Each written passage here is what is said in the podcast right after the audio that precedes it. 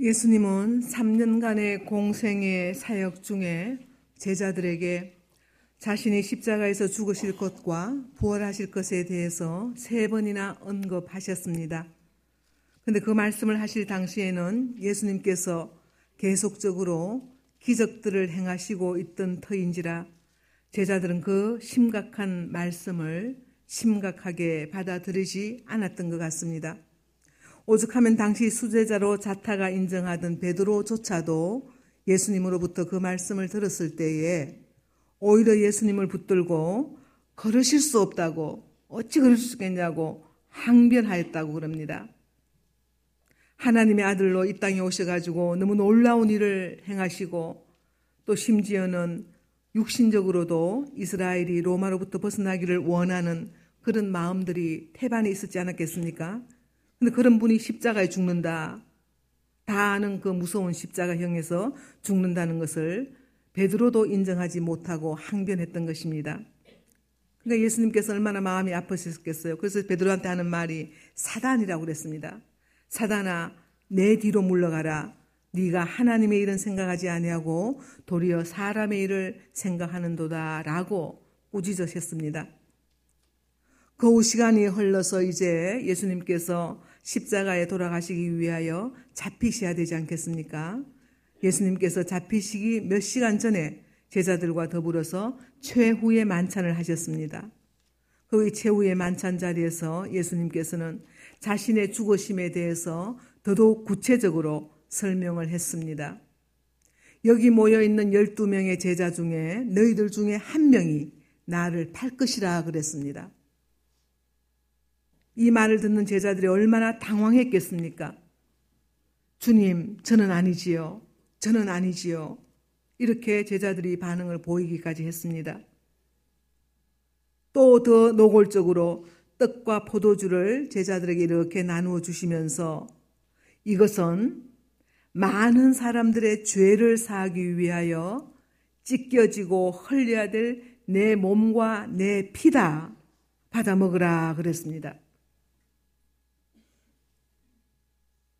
그 다음 또 말씀하시기를 이 밤에 다 너희들이 다 나를 버릴 것이다 하셨습니다. 이 밤이라 함은 이제 몇 시간 후에 예수님께서 잡혀가시는 그 시점을 말합니다. 식사를 하려고 모인 자리인데, 식사를 하려고 모인 자리인데 예수님이 하시는 이 말씀들은 얼마나 무겁고 힘들었는지, 그래서 최후의 만찬장의 분위기는 침통한 분위기이기는 했습니다. 그럼에도 불구하고 거기 참석한 제자들 중에 그 누구도 예수님의 말씀에 적극적으로 어떤 반응을 보이지는 않았습니다. 죽음을 앞두신 그것도 십자가에서 살 찢기시고 피 흘려 죽으실 것에 대한 예수님 자신의 그 착잡한 심정이 제자들에게는 제대로 공감되지는 않은 듯해 보였습니다. 그래서 결국 나중에 예수님께서 잡히시는 그 순간에 모든 제자들은 정말 말씀 그대로 다 예수님을 버리고 흩어져 버렸습니다. 심지어는 절대로 당신을 떠나지 않겠습니다라고 장담하던 베드로는 세 번씩이나 부인했잖아요. 나 모른다고. 숨는 것도 아닙니다. 그지요? 대놓고 나 저분 모른다고. 저 예수 모른다고. 그런 상황이 벌어졌습니다. 최후의 만찬을 마치신 후에 예수님은 제자들을 데리고 습관을 따라서 늘 가시던 기도의 장소 겟세마네로 향합니다. 겟세마네로 향하시는 예수님의 심정이 어떠했겠습니까? 자신의 죽음은 반드시 되어질 일들이고 아무도 그 일은 변개할 수 없는 일임을 너무 잘 아시기 때문에 좀 전에 최후의 만찬 자리에서는 지나치리만큼 침착하고 명료하고 또 구체적으로 자신의 죽음을 이야기를 하기는 했습니다마는 이제 지금 겟세메나로 향하시는 예수님의 심정은 어떠했겠냐 이 말씀입니다. 오늘 함께 읽으신 본문 말씀에 당시 예수님의 심정을 표현하는 말이 나와 있습니다. 고민하고 슬퍼하사 또 내 마음이 매우 고민하여 죽게 되었으니라고 하시는 말씀입니다. 이 역시 글로 표현하자니 이렇게 표현되겠습니다마는 정말 이루 말로 다 할 수 없는 정말로 마음의 갈피를 잡을 수 없는 그런 고통이 지금 겟세마네로 향하시는 예수님의 마음에 엄습해 왔을 것입니다. 제자들과 함께 겟세마네에 도착하신 예수님은 제자들의 자리를 정하십니다. 먼저 많은 제자들에게 내가 내가 저기 가서 기도할 동안에 너희는 여기 앉아 있으라고 말씀하십니다. 그리고 베드로와 세베대의 두 아들 즉 야곱과 요한입니다. 아 요한과 야고보 예 요한과 야고보. 그러니까는 베드로와 요한과 야고보 이 세 명은 따로 데리고 앉아 있으라고 말한 이 제자들보다 조금 더 나아가셔서 나아가시면서 그 세 명의 제자들에게 내 마음이 매우 고민하여 죽게 되었으니 너희는 여기 머물러 나와 함께 깨어 있으라고 말씀하십니다. 예수님께서 왜 베드로와 요한, 야고보를 다른 제자들과 구분해서 앉히셨는지 또 그들에게 이르신 말씀의 내용이 또 다른 제자들의 무리와는 다른지 그 이유는 잘 밝혀져 있지는 않습니다. 그러나 예수님께서는 특별한 상황에서 이 세 명의 제자들을 따로 불러간 말씀은 이곳 말고도 있습니다. 그 하나는 모세와 엘리야가 나타나서 예수님과 더불어 대화하시던 변화산상에 오르실 때입니다. 그때 베드로와 요한과 야고보를 동행했지요. 또 하나의 일은 뭐냐 하면은 회당장 야이로의 집에 딸이 죽었습니다. 그 딸을 살리기 위해서 예수님이 가실 때 이 세 명의 제자를 또 데리고 갔습니다. 달리다굼 기억나지요? 예, 그 죽은 야이로의 딸이 살아나는 현장에 이 세 사람을 데리고 갔습니다. 그러므로 베드로와 야고보와 요한 이 세 명의 제자들에 대한 예수님의 신뢰는 분명히 다른 제자들과는 달랐을 것으로 여겨집니다. 그래서 다른 제자들에게는 내가 저기 가서 기도할 동안에 너희는 여기 앉아 있으라고 하셨지만 세 명의 제자들에게는 내 마음이 매우 고민하여 죽게 되었으니 너희는 여기 머물러 나와 함께 깨어 있으라고 자신의 고통을 적나라하게 노출시키면서까지 예수님과 함께 그들이 깨어 있기를 부탁하셨습니다. 이제 곧 자신이 겪어야 할 고통의 일로 인해 심히도 불안하신 예수님. 그래서 평소에 신뢰하시고 건친하시던 세 명의 제자들을 가까이 두시고 기도하고 싶으셨던 것입니다.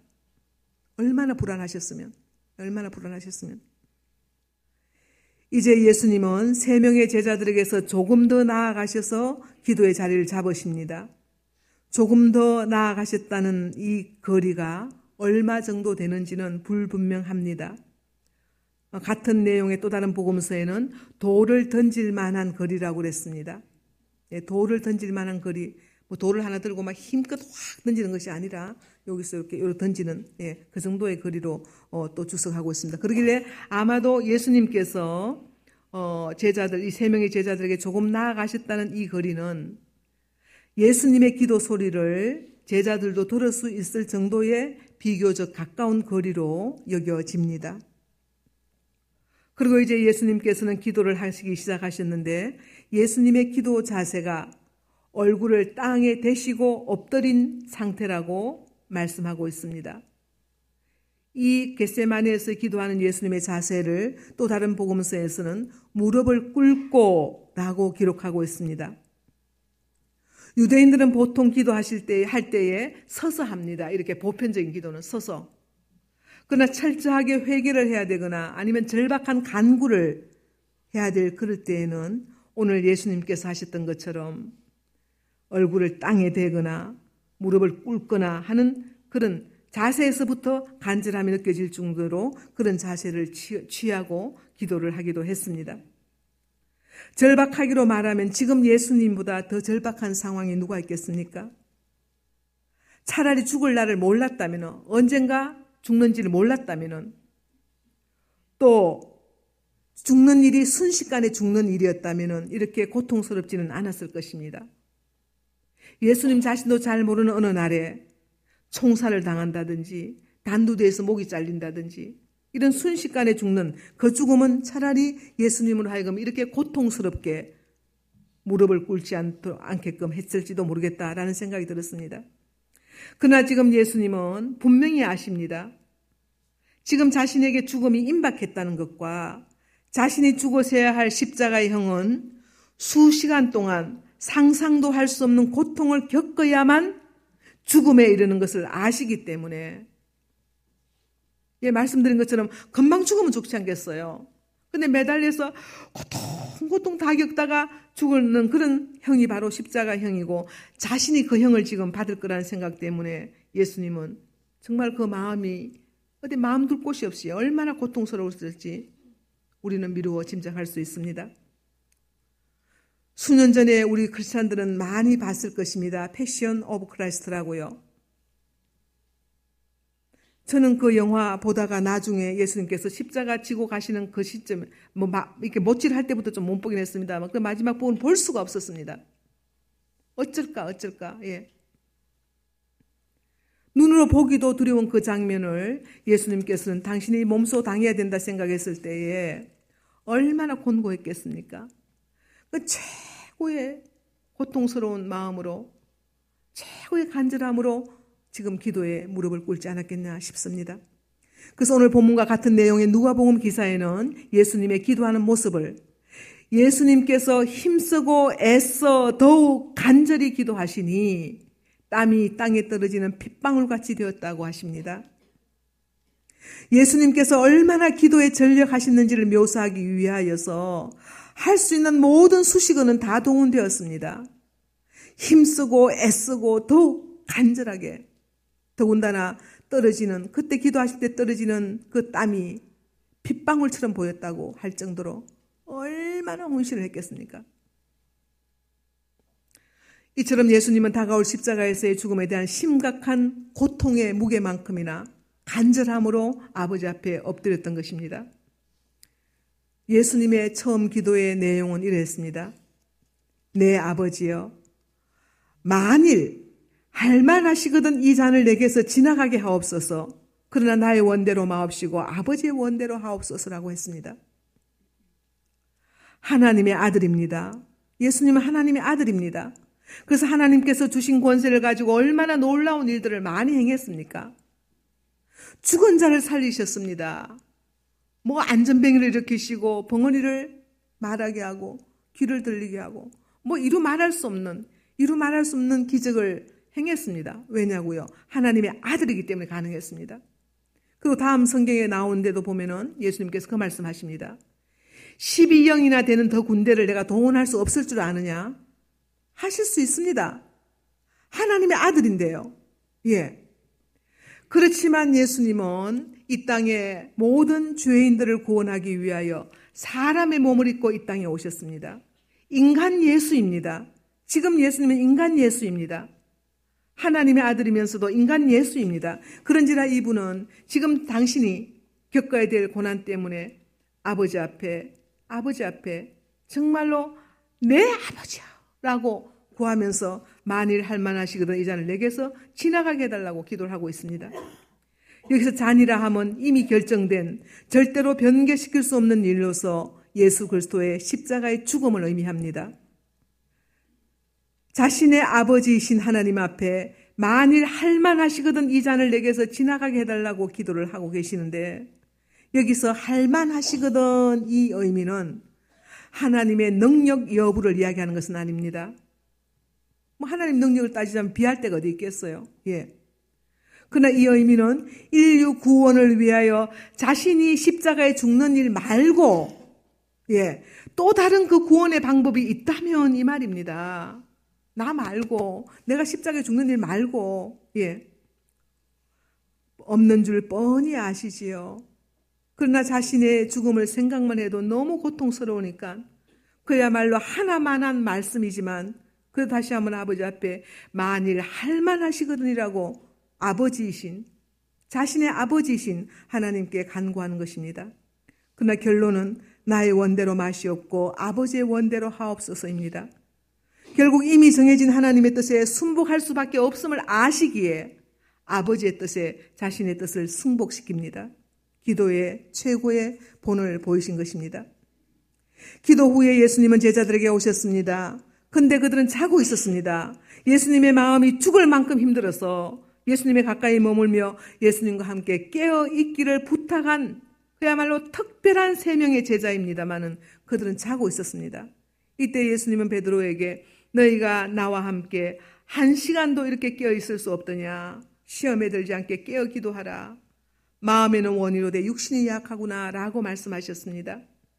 이 말씀에서 한 시간이라는 것은 산술적인 한 시간을 의미하는 것이 아니라 예수님께서 기도하시는 그동안 이 말입니다. 제자들에게 하시는 예수님의 이 말씀에서 약간은 제자들을 나무라는 듯도 하고 다소 섭섭하기도 하고 하는 그런 느낌을 우리는 받기도 합니다만은 예수님은 제자들에게 시험에 들지 않도록 깨어 있으라고 다시 부탁을 합니다. 예. 그리고 더 나아가서는 제자들의 근본 마음은 예수님과 함께 깨어 기도하고 싶었을 것이라고. 그래서 마음에는 원이로돼, 원이로돼. 그러나 육신이 너무 피곤하여 깨어있지 못했다고 제자들의 입장을 헤아리시는 너그러움도 보이십니다. 다시 제자들의 자리를, 자리를 떠나 예수님은 두 번째 기도의 자리로 나아가십니다. 그리고 내 아버지여, 만일 내가 마시지 않고는 이 잔이 내게서 지나갈 수 없거든 아버지의 원대로 되기를 원하나이다 라고 기도하십니다. 첫 번째 기도보다는 훨씬 마음의 정리가 된 듯한 느낌을 주는 기도의 내용입니다. 즉, 첫 번째 기도에서는 자신의 죽음 외에 혹시라도 또 다른 방법이 있기를 소망하면서 만일 할만하시거든 이 잔을 내게서 지나가게 하옵소서라고 기도하셨지만 이 두 번째 기도에서는 예수님은 자신이 이 잔을 마시지 않고는 도저히 이 잔이 지나갈 수 있는 방법이 없다. 그럴 리가 없다라는 것을 받아들입니다. 전제합니다. 그리고는 자신의 원은 완전히 포기하시고 아버지의 원대로 되기를 원한다고 기도하신 것입니다. 거듭되는 기도를 통하여 말할 수 없이 고통스러우시던 예수님의 마음이 점차 평안을 찾아가고 있는 그런 느낌을 받게 합니다. 두 번째 기도 후에도 예수님은 제자들에게 오셨습니다. 이번에도 그들은 자고 있었습니다. 그러나 이번에는 아무 말씀도 하지 않으셨습니다. 앞서 예수님께서 이 말씀하신 것처럼 그들은 마음으로 깨어있기를 그래서 기도하기를 원하지만 육신이 약하여 육신이 너무 피곤하여 깨어있을 수 없다고 예수님은 그들의 상황을 수용하십니다. 그리고 사실 또 예수님께서 보시자니 그 제자들의 눈이 피곤에 젖어 있었다고 기록하고 있습니다. 사실 최근 며, 칠간의 예수님의 행보에 대해서 제자들은 그것을 충분히 이해하고 공감하지는 못했다 할지라도 얼마나 많은 심적 부담을 느꼈을 것입니까? 밥 먹자고 모인 자리에서 그 최후의 만찬의 자리에서 너희 중에 누군가 한 명이 나를 팔 것이라고. 이거는 내가 찢길 살이고 이건 내가 흘릴 피라고. 너희들은 다 나를 버리고 갈 것이라고. 그런 너무너무 무서운 말. 그런 말을 들은 제자들은 정말 예수님께 공감하는 어떤 제스처를 취하지 못했지만 심적으로 너무 많이 지쳐 있었을 것입니다. 그러니까 마음은 원이로 돼 육신이 약해서 못하는 좋을 수밖에 없는 그런 상황이 예수님도 이해를 하셨던 것입니다. 또다시 예수님은 제자들의 자리를 떠나서 세 번째 기도의 자리로 나아가십니다. 그리고 두 번째와 동일한 말씀으로 기도하셨습니다. 더 이상 기도드릴 또 다른 말씀이 없었던 것입니다. 이제는 자신의 죽음에 대해서 준비를 완료한 셈입니다. 그러기에 기도하신 후에, 세 번째 기도하신 후에 제자들에게 오셔서는 하는 말씀이 이제는 자고 쉬라 하십니다. 제자들에게 하신 이 말씀에는 내가 당할 죽음 기꺼이 감당하겠다는 예수님의 결단을 읽을 수 있습니다. 왜냐하면 이미 말씀에서 살펴보신 대로 기도를 시작할 즈음에 예수님은 자신이 특별히 신뢰하던 세 명의 제자를 자기의 기도 자리 옆에다 앉혀놓고 자신과 함께 깨어있기를 부탁함으로써 자신이 겪고 있는 마음의 시련을 그들로부터 지원받고 싶어 하셨습니다. 그러나 이제는 세 번의 기도를 통하여서 자신을 내모는 정말로 자신을 맞이할 그 죽음의 길을 수용하시고 또 순종하기로 작정하셨기 때문에 더 이상 누군가의 지원을 받을 필요가 없기 때문에 제자들에게 이제는 자고 쉬라고 말씀하신 것입니다. 여기서 자고 쉬라는 예수님의 말씀은 문자 그대로 제자들에게 자고 쉬는 행위를 하라 이 말은 아닙니다. 이때까지 자신 때문에 힘들고 지쳐 있는 제자들에게 이제는 편히 쉬어라. 이제는 편히 쉬어라. 내가 함께 깨어있어 기도하라고 부탁함에도 불구하고 자고 있는 저들이 얼마나 안쓰럽겠어요. 이제는 그만해라. 이제는 그만해라. 라고 하는 진정한 위로와 평안의 말씀이 바로 이제는 자고 쉬라는 예수님의 음성에 들어 있습니다. 그리고 때가 되어 팔자가 가까이 옵니다. 이제 오죠. 유다가 사람을 잔뜩 데리고 옵니다. 그런 현실을 접하면서 예수님은 다시 한번 마지막으로 제자들에게 일어나라. 함께 가자고 말씀하십니다. 이 말씀은 예수님 자신이 자신을 팔자를 향해서 기꺼이 나갈 준비가 되어 있음을 의미하며 또 한편으로는 제자들에게도 자신의 죽음에 대해서 조금도 슬퍼하거나 두려워하거나 위축되거나 하지 말고 담대하게 자신의 죽음에 동참하라는 영적인 촉구의 말씀입니다. 이제는 자고 쉬라는 예수님의 말씀이나 일어나자 함께 가자라는 예수님의 말씀. 이 말씀은 이전의 예수님의 모습과는 정반대의 모습입니다. 거듭 말씀드리지만 기도의 자리에 나갈 때 예수님은 너무너무 두려워서 너무 두려워서 사랑하는 제자를 세 명이나 옆에 앉혔습니다. 그러나 처절하리만큼 간절했던 예수님의 겟세만의 기도 후에는 이제 얼마 후에 닥쳐질 외적인 고난을 이미 내적으로 극복했다는 그런 증거가 이 말들 속에 나온다는 것입니다. 담대해졌거든요. 이제는 기도하러 올라갈 때 그 마음하고는 반대의 마음. 어쩌면 뭐가 있을지도 모른다는 실오라기 같은 소망을 품고 아버지 앞에 기도했지만 이제는 그게 아니라는 걸 확실히 알았기 때문에 다 접는 거죠. 접고는 제자들에게도 이제는 자고 쉬라. 일어나서 함께 가자라고 당당하게 말하는 것은 이제 얼마 있으면 닥칠 그 십자가의 외적인 고난을 벌써 마음으로는 마음속으로 이렇게 극복해낸 그런 상태라는 것입니다. 그러기에 예수님은 십자가의 죽으심의 사건의 현장에서도 그 모진 고통을 당하면서도 정말 그 죽음의 길이 얼마나 길고 고통스러웠는데 그 상황 속에서도 한치도 저항하지 아니하셨습니다. 오히려 당당하게 돌아가셨습니다. 특별히 오늘 말씀에서 우리들이 꼭 들으셔야 할 귀중한 메시지가 있습니다. 십자가에서 죽어서야만 하는 사명 때문에 심히 고민하여 죽게 될 정도로 고통스러워하는 예수님. 그래서 땀이 땅에 떨어지는 핏방울 같이 될 정도로 힘쓰고 애써 더욱 간절히 기도하신 예수님. 결국에는 담담하게 십자가를 수용하셨습니다. 그리고 함께 있던 제자들에게 이제는 자고 싫어하는 위로의 말씀을 선포하시는 것입니다. 이는 내적으로 이미 십자가의 목 박히심을 경험하신 예수님의 권세가 담겨진 말씀입니다. 당신께서 십자가를 지셨으니 이제는 제자들에게는 이제는 자고 쉬라고 편히 지내라고 그 따르던 무리에게 위로와 평안을 전하는 예수님의 권세라는 것입니다. 예수님의 십자가에 못 박히심의 고통이 나의 죄를 사하기 위한 예수님의 사랑이심을 여러분들은 믿으십니까? 이를 믿으신다면 이제는 자고 쉬라는 예수님의 음성을 지금도 들으실 수 있습니다. 그리고 그 말씀 그대로 자고 쉬는 듯한 진정한 평안을 누릴 수가 있습니다.